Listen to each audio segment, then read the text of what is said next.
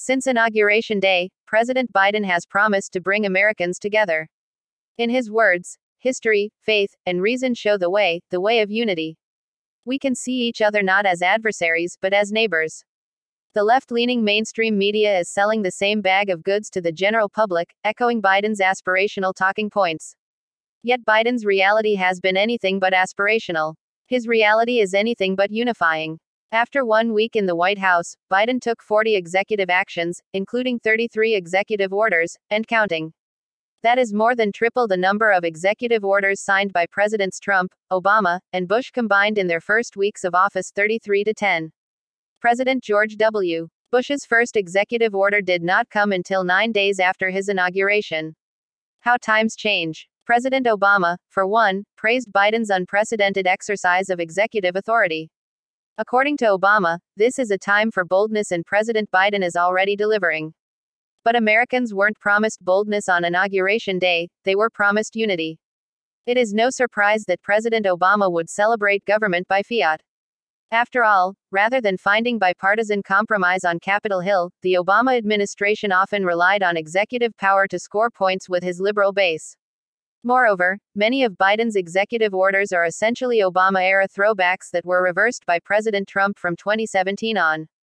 For example, Biden was quick to rejoin the Paris Agreement, which remains legally non binding for the world's leading polluters. Countries like China and India essentially have the choice to set and adhere to new carbon emission standards, or not. Nevertheless, Biden marches to the beat of the radical left's drum, regardless of whether or not an executive order may be divisive. There's the reversed ban on transgender troops serving in the military. Then there's the executive order on gender identity, which opens the door to biological men using female bathrooms or playing on women's sports teams. Then there's the slew of executive actions on climate change and so called environmental justice. Despite promising otherwise on the campaign trail, Biden has ordered a job killing end to the Keystone Pipeline and halted fracking on federal land, which will cripple the oil and gas industry while undermining economic growth. He even tried to set a 100 day ban on deportations of illegal immigrants, including criminal aliens, until he was met by a court challenge in Texas. Whereas the broad based unity on the science of gender identity, oil and gas antagonism, or unchecked illegal immigration. Does that sound like a president trying to unify a country, or a democratic puppet simply pandering to his left wing radical base? Rhetoric is empty without the action to back it up. While Biden often speaks the right words, those words have only proven to be a smokescreen for the left's radical agenda. Meanwhile, the liberal media, eager to be rid of President Trump, shamelessly celebrates Biden's executive orders, giving a new meaning to mainstream propaganda. Let's call a spade a spade. Biden is a left wing Democrat who is surrounded by left wing radicals, and they are governing like the leftists that they are.